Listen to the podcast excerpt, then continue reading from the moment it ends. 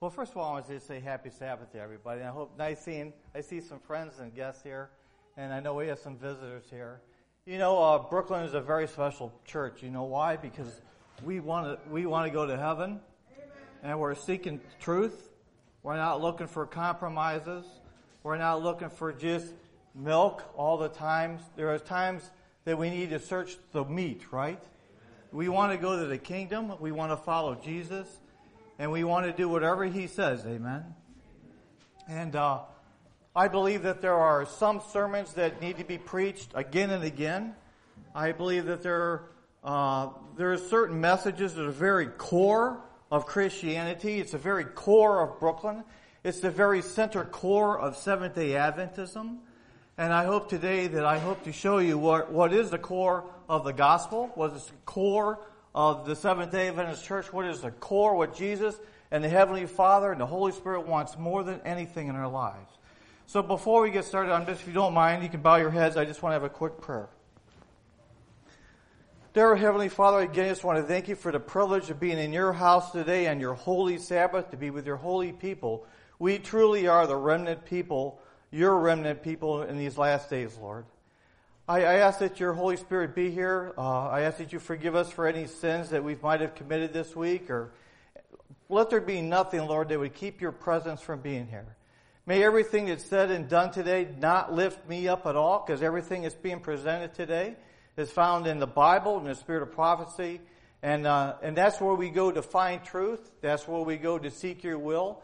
And that's what we hope to do. And I pray, Lord, that these truths sink deep into our heart and it causes a great change in us. And I ask this in Jesus' name, the only one that can make changes in us, and the only one that makes all things possible. Amen. It's interesting that our opening song was a glory song. I didn't choose that. and I thank David very much for that song. It's one of my favorite Christian songs. I love that song. I really do. So the sermon title is The Glory of God. Now, what is the glory of God? The Bible actually tells us what the glory of God is. In fact, Moses asked God to show him his glory. And I'm going to quote this and I will give the references because I know we put things on our website and people can't see the references, so I'll read this.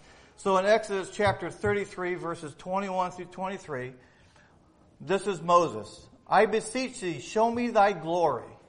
And God said, I will make all my goodness pass before thee and I will proclaim the name of the Lord. And the Lord said, Behold, there is a place by me, and thou shalt stand upon a rock, and it shall come to pass while my glory passes by. And I will put thee in the cleft of a rock, and I will cover thee with my hand while I pass by. And I will take away my hand, and thou shalt see my back parts, but my face thou shalt not see. So God is going to show Moses two things. He's going to proclaim his name, and he's going to show his what? His glory. Because that was our question. What is the glory of God? What is His name? And in Exodus 35 verse 5, this is what God showed. And the Lord descended in a cloud and he stood with him there and proclaimed the name of the Lord. And the Lord passed before him and proclaimed the Lord God merciful, gracious, long suffering, abundant in goodness and truth. So what is the glory in the name of God? What are these words? Merciful, gracious, long suffering, abundant in goodness and truth.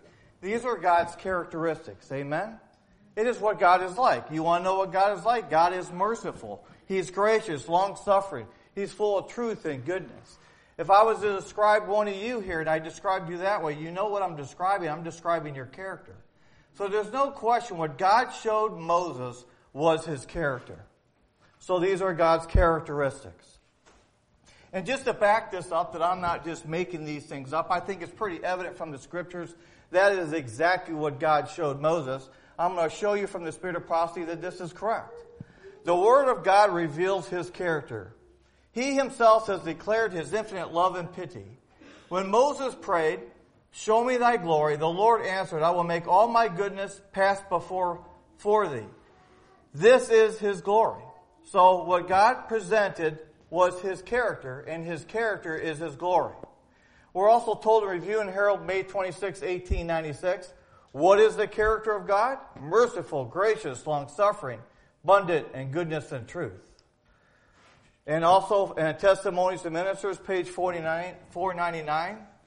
Show me thy glory. What is the glory? The character of God. That is what God, He proclaimed to Moses. So there's no question about it, brothers and sisters. I'm not making this up. From the Bible, clearly God showed Moses his characteristics. So God's his name and his glory is his character. And the Spirit of prophecy says, yes, that's exactly what it is. In fact, we're told in the Spirit of prophecy that when God handed Moses the Ten Commandments on Mount Sinai, that what God actually handed him was actually a transcript of his character written in stone. And I read from Christ Object Lessons, page 315. This law is a transcript of his, meaning God's own character, and is a standard of all character. So in God's law, we find the exact, if you will, a transcript written down of God's character. And so, well then, in sense, God's law is a transcript of his character. We should find his character traits in his law. Would you agree? And that's exactly what we find. Now, I won't go through every, I will read these, but I won't read every text, but just to get the idea across. Whatever God says about, what you see there on the left column, you see everything as regards to God. And the words next there are also his character traits. About as far as being spiritual. We all saw that already, that he's merciful and, his, in his goodness and he's truthful. And then the opposite you find in the Bible, the exact same thing in God's law. So I'll just read it. God is holy. We're told that in the Bible. His law is holy. God is perfect. We find in the Bible that His law is perfect. God is love. His, His law is love. God is good. His law is good. God is spiritual. His law is spiritual. God is pure. His law is pure. God is just. His law is just. God is righteous. His law is righteous. God is truth. His law is truth. God stands forever. His law stands forever. God is unchangeable. His law is unchangeable. There is no doubt you can see God's characteristics on one column is written perfectly in the law. And that's the reason why in the Bible, when it says if you break one of the commandments, we know the commandments being the Ten Commandments, thou shalt not kill, thou shalt not lie, thou shalt not steal, thou shalt not bear false witness. We, the Bible tells us if you break the least of one of these, you've broken how many? All of them. Think about it. If you were to kill, could you call yourself a holy person? How about a perfect person? How about a loving person? How about a good person? How about a spiritual person? How about a just person?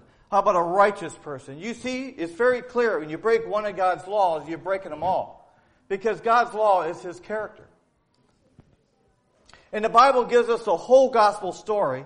And when you talk about the gospel, what is the gospel? The gospel is nothing more than the plan of salvation that God has given us in His Word.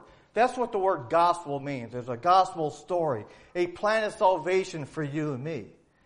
And when you under, when you understand these truths as we, I've just shared with you, you'll understand the whole gospel when you understand that the word glory, His name, and His law are His character. In the beginning, in Genesis 1.27, we read from the God's Word that God created man in His own image. In the image of God created He him, male and female created, He them.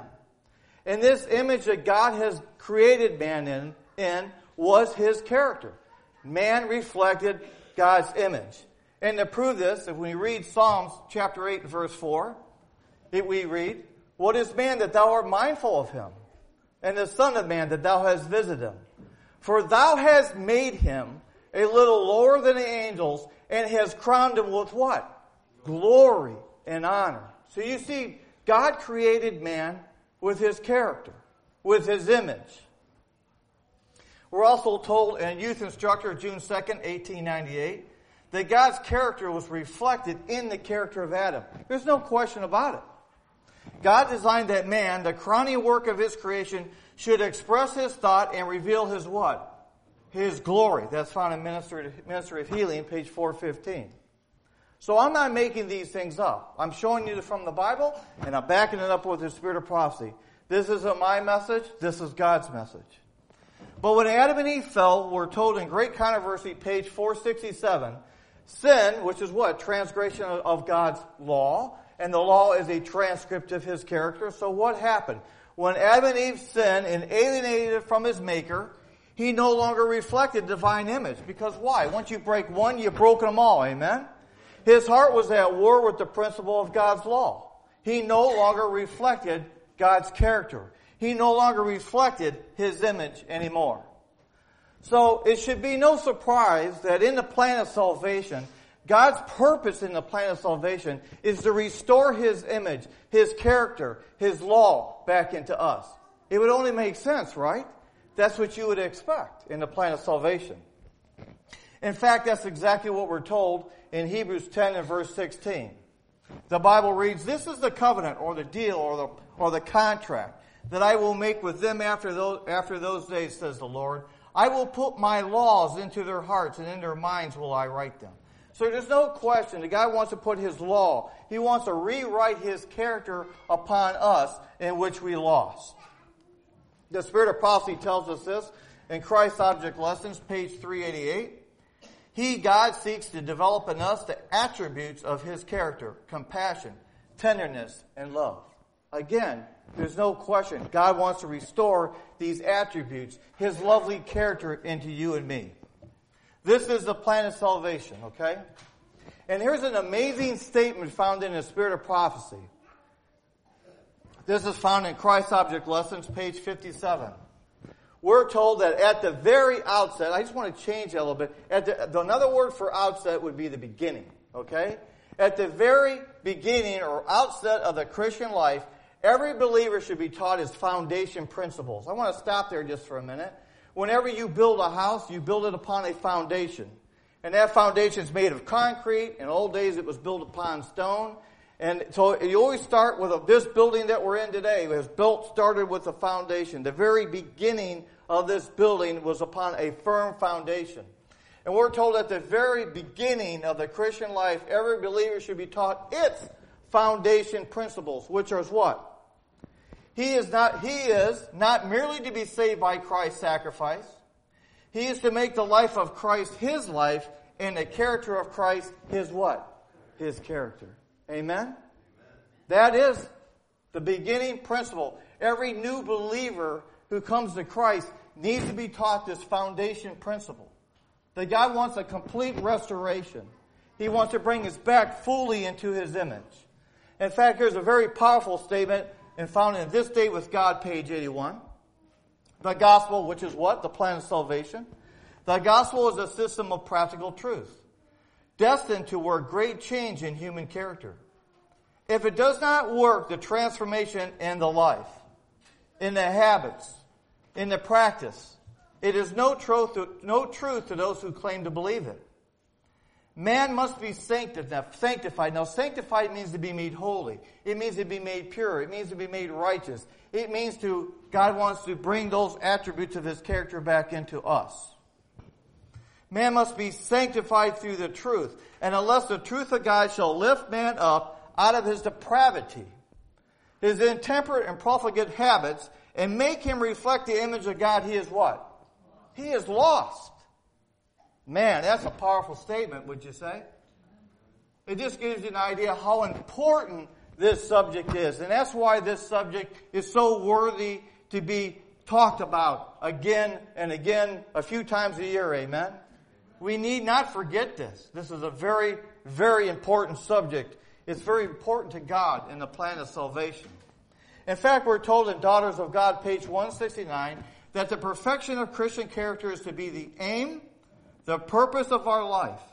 And no excuse will be accepted of God as a reason for not meeting the divine standard. That is the purpose of our life. The plan of salvation and everything that God is doing for us is to restore His image back into us. And some will say, and there's no doubt, many, I've heard Adventists say this, that, Brother Ron, you can never be a perfect person in this life. Never. You cannot do it. So what's going to happen is you see when God comes back, He's going to change us in the quick, in the twinkling of an eye, and on that day we'll be perfect. Have you ever heard anybody say those things? I've heard people say those things. Now, if that's true, then okay, then that's the way it is. But what if you're wrong? What if that is not God's plan? Then you're deceiving yourself. So let's go to the spirit of prophecy. Let's go and see what the Lord has to say to His remnant church on this subject. This is found in Adventist Home, page 319. Many are deceiving themselves by thinking that the character will be transformed at the coming of Christ. But there will be no conversion of heart at his appearing. The defects of character must here be repented of. And through the grace of Christ, we must overcome them while probation shall last. This is the place for the fitting up of the family above. So when does it happen? When Jesus comes or before? Before, right? I'm going to show you another statement in Adventist home, page 16. And I quote, The traits of character you cherish in life will not be changed by death or by the resurrection. You will come up from the grave with the same disposition you manifest in your home and society. Jesus does not change the character at his coming. The work of transformation must be done when?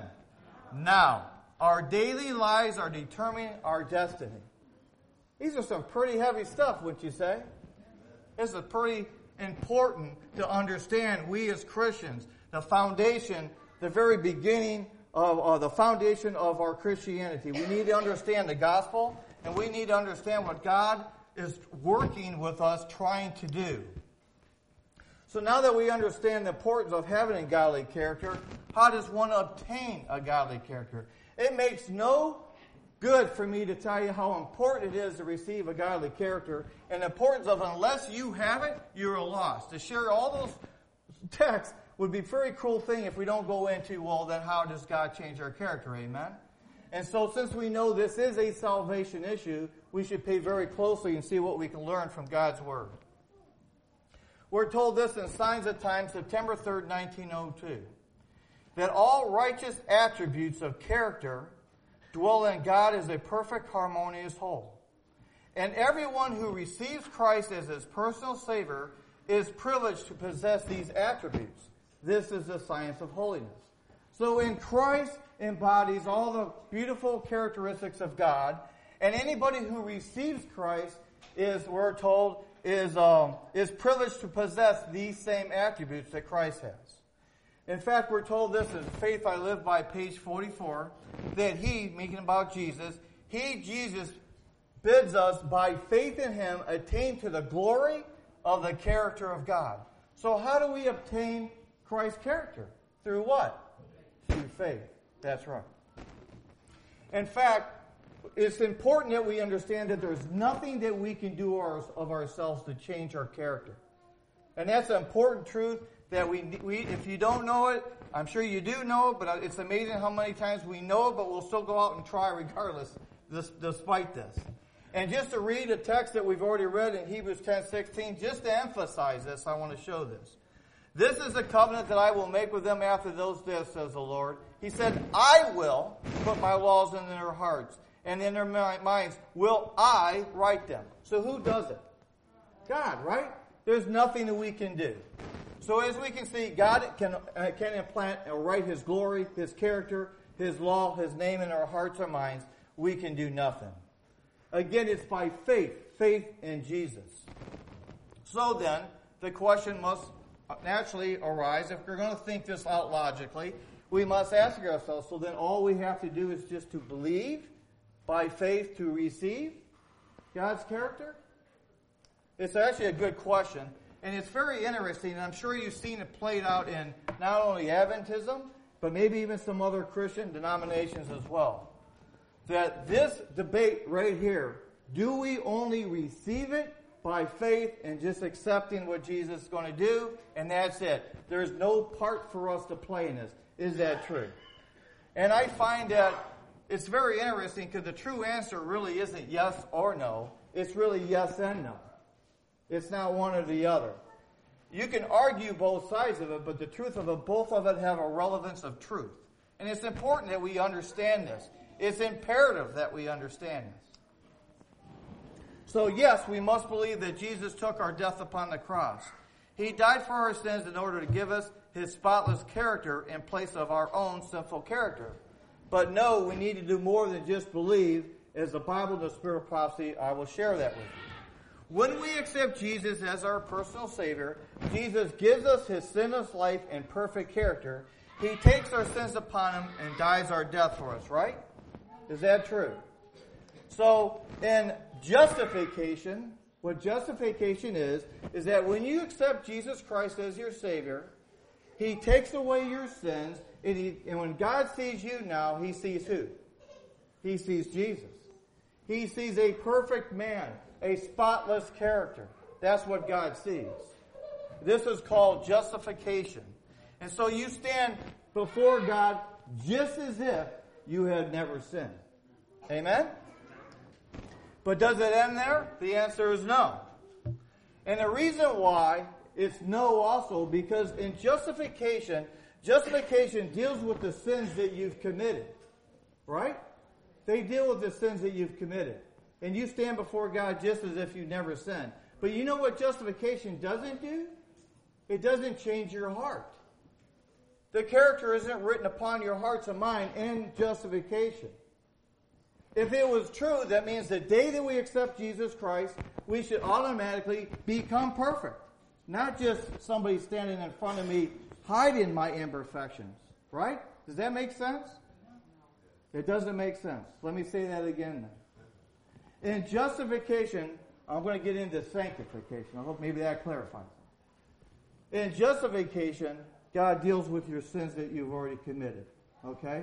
And when you accept Jesus as your Savior, you now stand before God as if you never sinned because what? Your sins were taken away. Jesus died your penalty on the cross. But in that justification process, it did nothing to change your heart and mind. If that was the case, the day you accepted Christ, you should now live a perfect life. Your law should now be written upon your heart and mind. Did that happen? Are you still struggling? Are you still struggling? Okay then. So just accepting Christ didn't solve everything in this plan of salvation in the gospel. And that's the reason why we need something called justification. I'm sorry, sanctification. Thank you, thank you. I appreciate that. We need sanctification. And sanctification, it is the process where God now changes our hearts. Okay?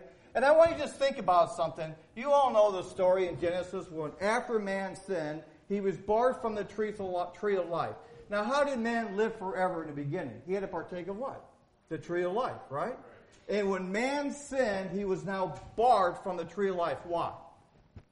Because God didn't want a man who is a sinner live forever. Amen? And we know that in the book of Revelations, that the saved will partake of the tree of life again. You find this in the book of Revelation. Do you think God is now going to let a sinner partake of the tree of life? Absolutely not. So you can see from the time that man, there has to be a change, brothers and sisters. There has to be a change in us. God's law literally needs to be written upon our hearts or mind. We need to reflect God's character. We need to take upon His name and His glory. And that's why Jesus told Nicodemus, now Nicodemus was a man who had already accepted Jesus Christ as his Savior. And he came to Jesus one night, and Jesus said, Unless you are born again, which is changed, you shall in no wise, meaning no way, you shall no way enter the kingdom of God. So here's a man who had accepted Christ. But Jesus says, Listen, it's not enough just to accept me, Nicodemus. You need to be changed. In fact, you need to be born again. Now, what does the Bible say? What is the definition of a born again person? The Bible tells us exactly what a born again person is like. And it's found in 1 John 3 9. And the Bible says that any man born of God does not commit what? Sin. And Jesus said, unless you are born again, you shall in no wise enter. So what Jesus said, listen, unless you stop sinning, right? Because a born again person, does he still sin or does he no longer sin? He no longer sins, right? So again, God, and what is sin? Transgression of the law. What is God's law? Transcript of his character. Well, God is saying to Nicodemus, Nicodemus, you need to be changed. And you need to be changed into my character if you just think about all the things that we've studied so far. And that is sanctification. The sanctification process, that's where God is now going to work to make change in us. The Bible tells us in 2 Corinthians 5.17, Therefore, if any man be in Christ, he is a new creature. Does he still act like the old man? No, he's a new creature. Old things are passed away. Behold, all things become new. So here's the real question that we should be asking. Well, how does God make us born again? How does God sanctify us? right? If sanctification does not happen to us in justification, then we need to understand how, how do we become sanctified with God. So in justification, all one has to do is believe to receive by faith. Would you agree with that statement? I didn't hear anything. In justification, all one has to do is believe to receive by faith. Is that true? Yeah, but in sanctification, Jesus taught that sanctification, sanctification to be made holy, to be made perfect, to restore man back to his image, comes to us still through God as well and by faith, but also as we cooperate with God. And I'm going to show you this in the spirit of prophecy. In Acts of the Apostles, page 531, and I quote, God calls upon us to reach the standard of perfection and places before us the example of Christ's character in his humanity, perfected. How? By a life of constant resistance of evil. The Savior showed that through what? Cooperation with divinity, with God, human beings may in this life attain to what? Perfection of character. So then how does sanctification take place? It's through cooperation with God, right? As we cooperate with God, God can now change us. In fact, the Spirit of prophecy also tells us in Acts of Apostles, page 483, there is to be cooperation between God and the repentant sinner. This is necessary for the formation of right principles in the character. We're also told in Review and Herald, June 11th, 1901, if we are faithful in doing our part, and what's our part? In cooperating with Him, God will work through us to do His good pleasure of His will. But He cannot, brothers and sisters, He cannot work through us if we make no effort. What's our part? Our part is to put away sin, seek with determination for the perfection of character, and listen to this, and as we thus work, God cooperates with us. Does that make sense? So in justification, we believe and receive by faith. In sanctification, it still takes faith in God to make the change in us. But God expects us to do something. He expects us to make some effort. And this effort is cooperation. So then, do we cooperate with God and put away of sin and seek? Oh, I'm sorry, that's what I'm just not going to requote that. I want to go into something a little bit about character now. Because I think if we have a little better understanding, a little in depth understanding what character is, it'll help us cooperate with God. The spirit of prophecy tells us about character. That thoughts and feelings combined make up moral character. That's found in Heavenly Places 164. So thoughts and feelings, your thoughts and feelings, make up your character. We're also told this, I love this statement, please never forget this statement because we're even told never forget. In Upward Look, page 89, we're told, never forget that thoughts work out actions, Repeated actions form habit, and habits form your character. What you repeatedly think and feel and do repeatedly is what you are in character. In fact, between those two statements, if you think about it, it makes logical sense. Thoughts, both good or bad, will cause you to have feelings. We all know that, right? Happy thoughts make us feel happy, sad thoughts make us feel sad. All right, where do I go here? I get messed up. One second.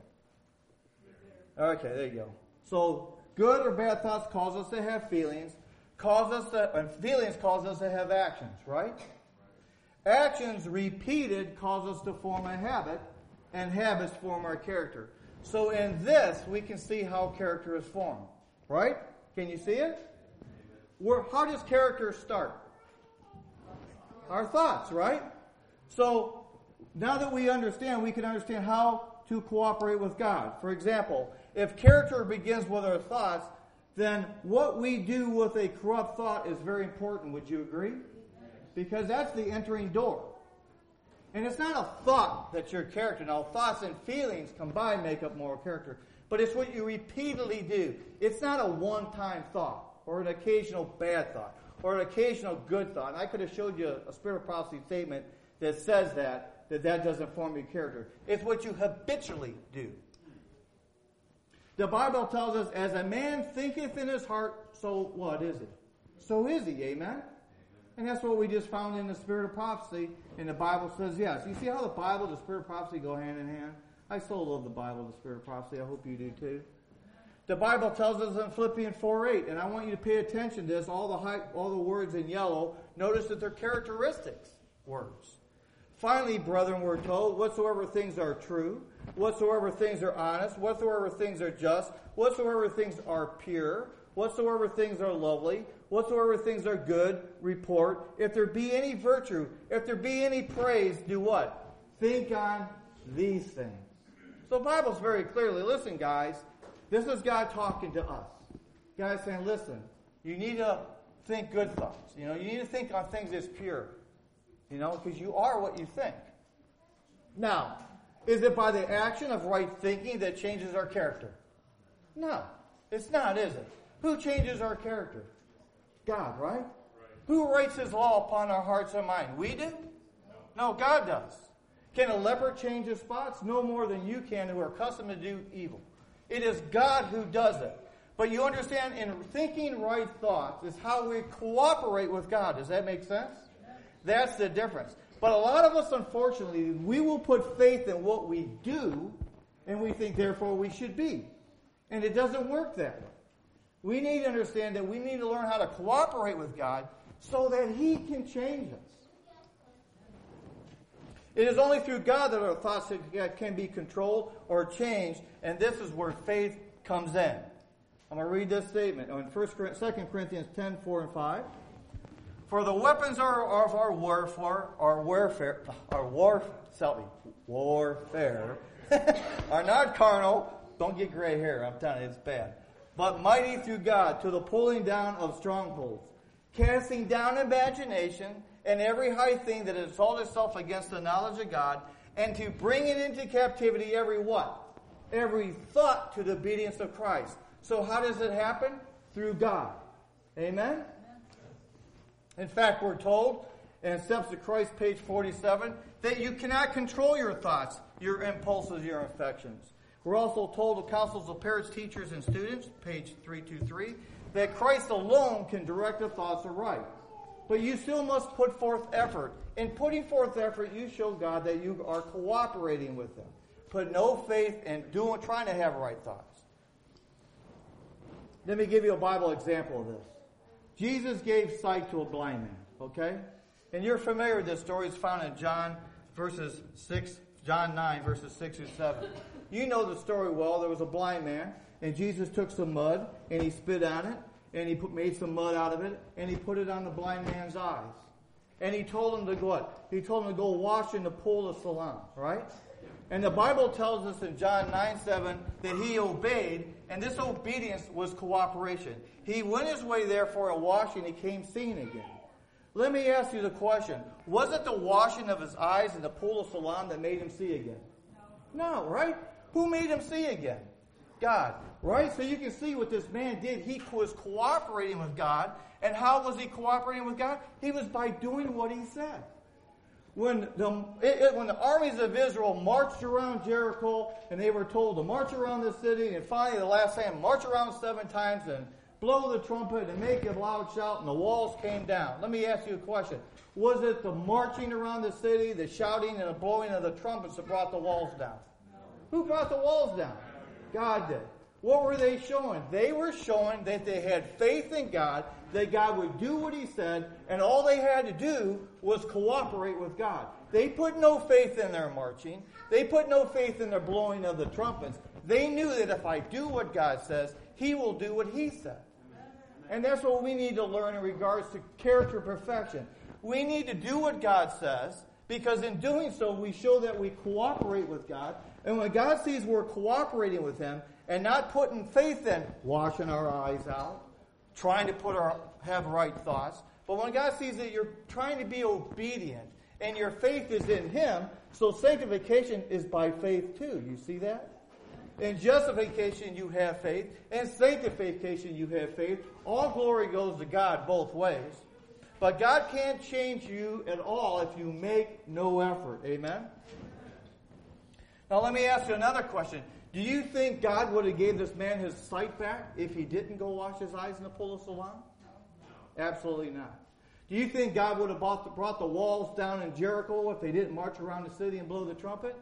Do you think God would have gave the man pick up your mattress and walk if he chose not to pick up the mattress? Do you see that? It's, it's all over the Bible that what we need to do is cooperate. The bad thing is a lot of people put faith in what they do, and therefore they think, look, I did this, now God, you got to do that. It doesn't work that way. We gotta, we gotta get our heads straight. That we can do nothing. We can't change our hearts. We can't write His law upon our heart. Only God can do that, but we can cooperate with Him. Amen?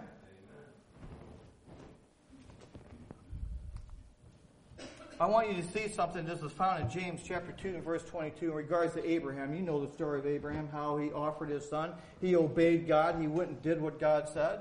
And the Bible tells us this, that now you see how Abraham's faith and deeds work together. He proved his faith was real by what he did. So when we are obedient to God, all we're demonstrating that we believe our faith in God is real. That's what it is.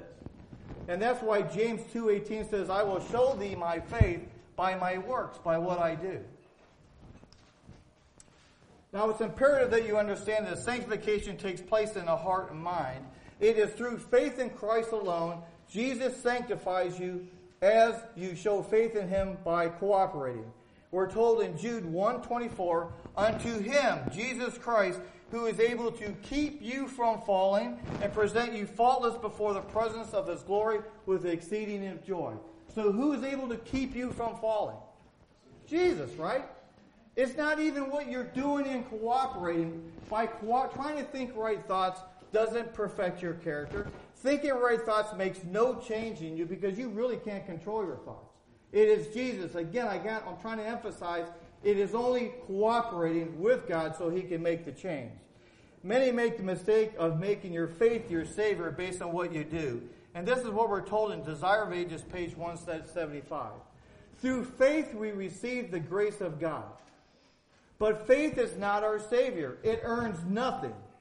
It is merely, if you will, it is the hand by which we lay hold upon Christ and appropriate His merit, the remedy of sin. Amen? So uh, my emphasis, don't make faith your Savior. That's all I'm trying to say. Never trust self. Now I want to talk about something.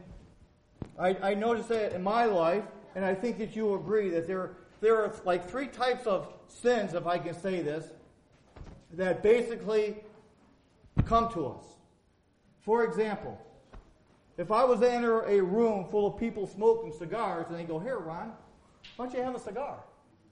You know what? I have no attraction to a cigar.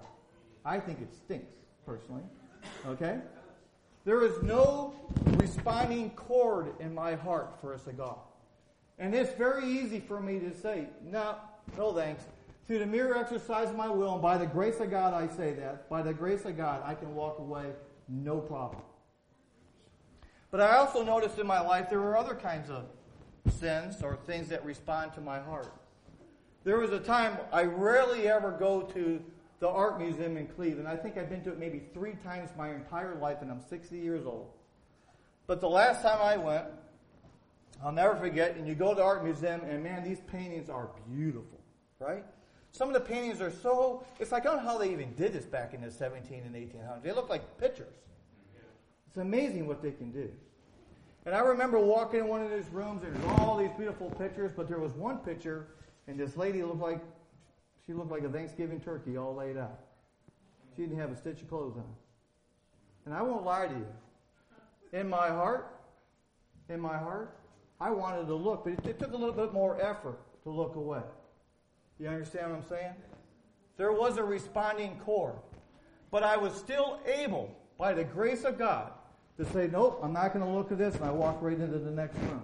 Okay? Amen?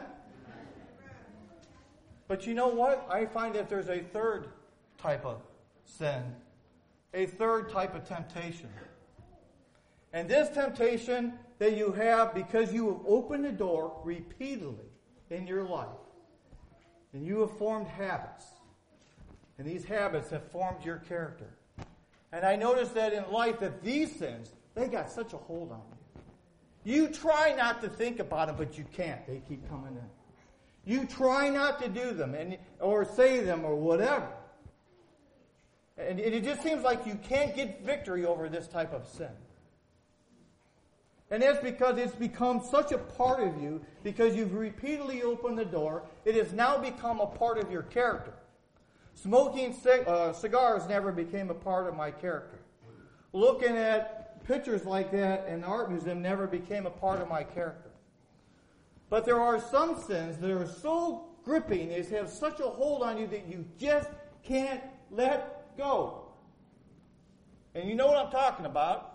And I know many of you are suffering from the same thing here today. Some people, it's alcohol. Some people are addicted to alcohol. And it has such a grip on them that they can't let go. They just, no matter what they do, they just can't let go. Some people are addicted to drugs or opioids. And they started with one pill, and then it was another pill, and they kept opening the door to now it's got a hold on them. You see, you're addicted. It's become a, a who you are now. And you try to let go, but you can't. Some people are addicted to pornography. And it's amazing. I saw some statistic. I forget the, uh, the pornography addiction in this country and other countries is mind blowing because it's so accessible to the computers. And as little kids are watching these things, it's becoming a part of them. And they become addicted to such a point that it's got such a hold on them that they can't set themselves free. They try not to. They try not to think about it. They might go a week or two, whatever, but they're back at it. You know what I'm talking about. What do you do with this kind of a sin? And I want to share something with you. The Spirit of prophecy tells us what to do. I want to read this. Take this in light in everything that I share with you. This is found in Steps to Christ, page 47. Many are inquiring, how am I to make the surrender of myself to God. You desire to give yourself to Him, don't you? But you are weak in moral power. You're in slavery to doubt and controlled by the habits of your life of sin. Things that you have repeatedly done again and again. You are in slavery to them and they've got a control on you. You've promised to give them up, but your promises and resolutions, resolutions are like ropes of sand. Doesn't work. You can make all the promises you want. Doesn't matter. You keep returning back. You cannot control your thoughts, your, your thoughts, your impulses, your affections. You cannot change your heart. You know this. You cannot of yourself give God its affection and of yourself. But you can do this. You can choose to serve Him. This is what you can do if you're one of those people that I just talked about. You can give him your will. He will then work in you to will and do according to his good pleasure. Thus, your whole nature will be brought under the control of the Spirit of Christ. Your affections will be centered upon Him. Your thoughts will be in harmony with them. So, what you need to do is surrender your will. With this kind of sin, you need to literally go to God and say, God, let's say it's opioid addiction. You say, Lord, I can't get the victory over this. But I know that you can give me the victory over this. I can't change my heart. I can't write your beautiful character upon my heart. But I know that you can. And you said that all I have to do is just give it to you. So I give you the opioid addiction, okay? I'm giving it to you. And if you believe it by faith, God will take it from you and you will experience the power of God's power in your life. And you will realize that we serve a living God not a dead God. And that God will do everything that He said He will do if you will just cooperate with Him and do what He said. So if you have an addiction in these things, you need to just surrender to God. Just give it to Him. Say, listen, just admit it. I, there's nothing I can do. That's totally leaning upon Christ. And when Christ sees that you do this, He will take that. But now you also need to cooperate with Him. That means you still must now still try to have right thoughts. But knowing that trying to have right thoughts of themselves isn't going to change, that isn't going to, it's not because of anything you do. Do you understand that? You're only cooperating with God. So I encourage you that if you're addicted to something, that you have a sin that you want to have victory, remember how important it is to have God's character. Remember what we shared with you today, both biblically and the spirit of prophecy. Not, I'm not making these things up. This is a salvation issue. If you're addicted to something, some kind of a sin, God is telling you how to have victory over it. And all you need to have is exercise a little bit of faith. And Jesus says, if you have faith the size of a mustard seed, you can move mountains. That's mountains of sin. Amen. Listen to this. I just want to read that again. Steps to Christ, page 47. That if you give him your will, that God, that he will then work in you to will and do according to his good pleasure. Thus, your whole nature will be brought under the control of who? Christ. Uh, who's, who's got control of you now? Not to sin no more, because you gave him your will. You gave that to Christ. Your affections will now be centered upon him. Your thoughts will now, in which were not, are now in harmony with them. And I can tell you that in my own life, I've had issues where sin has had such a grip on my life. And I know I'm not alone.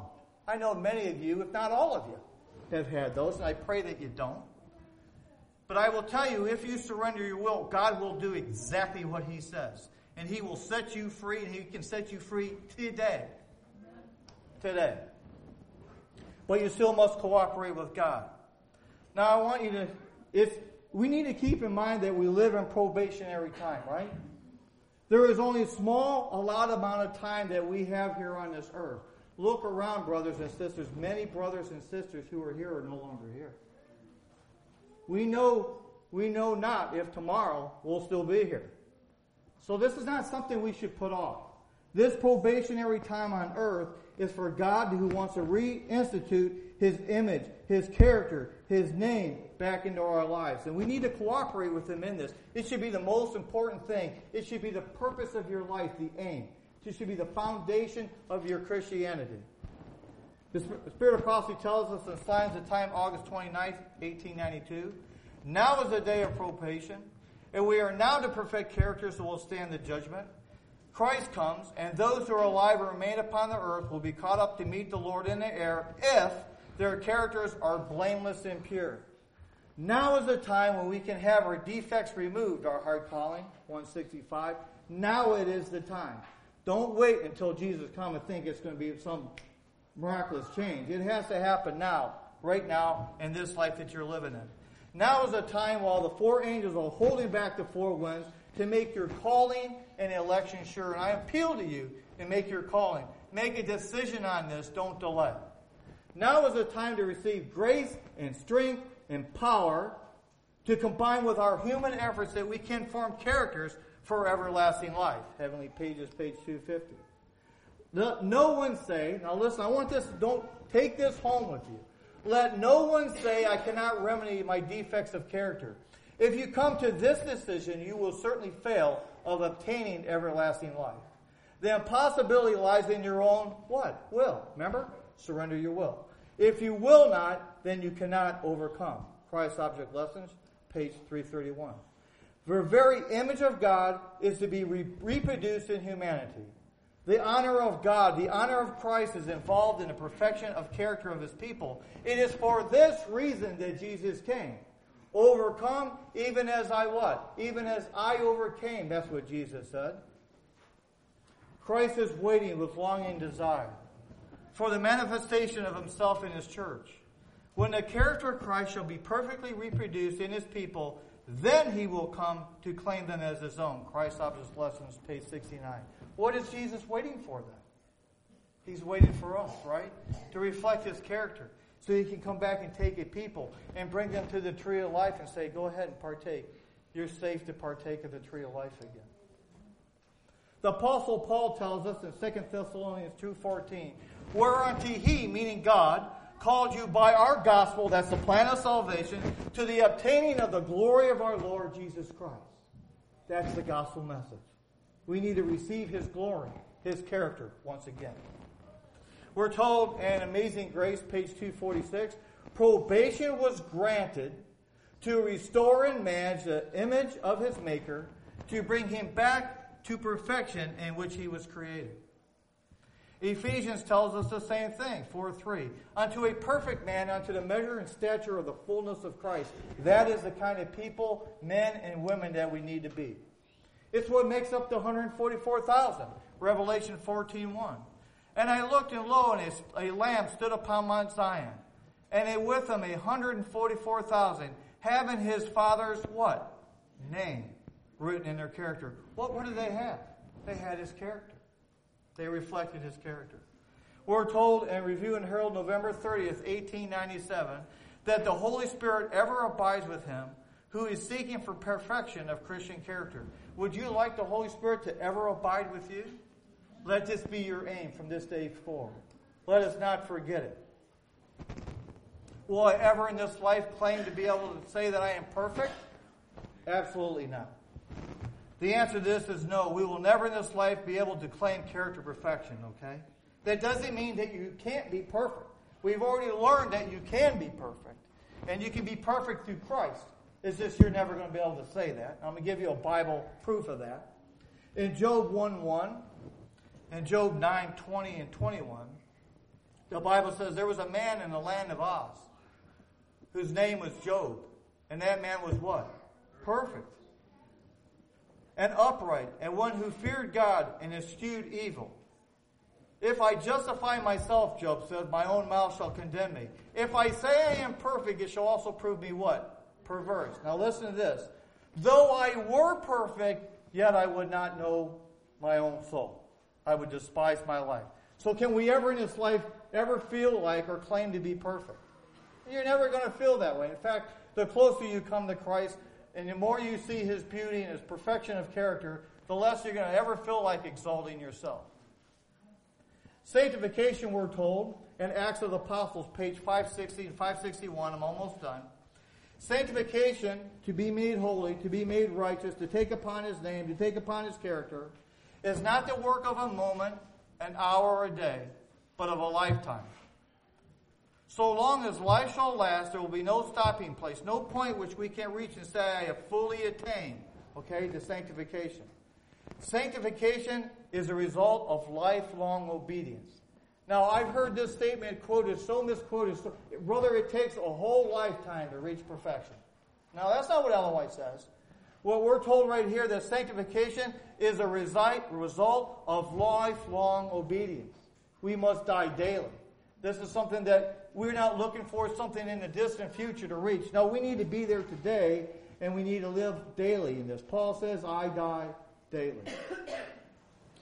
The nearer we come to Jesus, the more clearly we shall discern the purity of his character, the more clearly shall we see the exceeding sinfulness of sin, and the less shall we feel like exalting ourselves. Adventist Acts Apostles, page 556.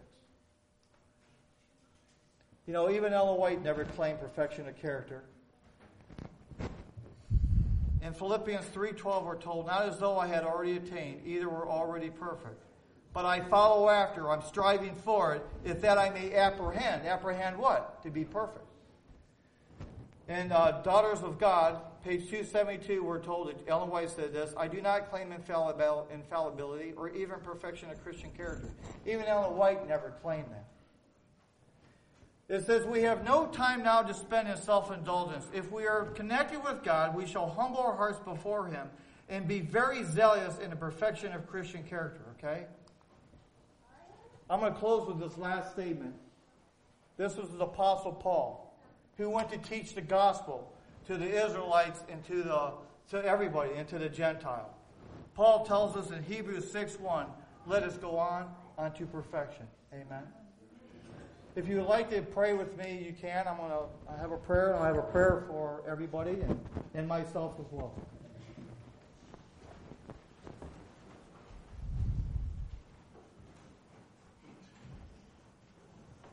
Dear Heavenly Father, thank you so much for teaching us the very core, the very foundation, what your plan and the plan of salvation is.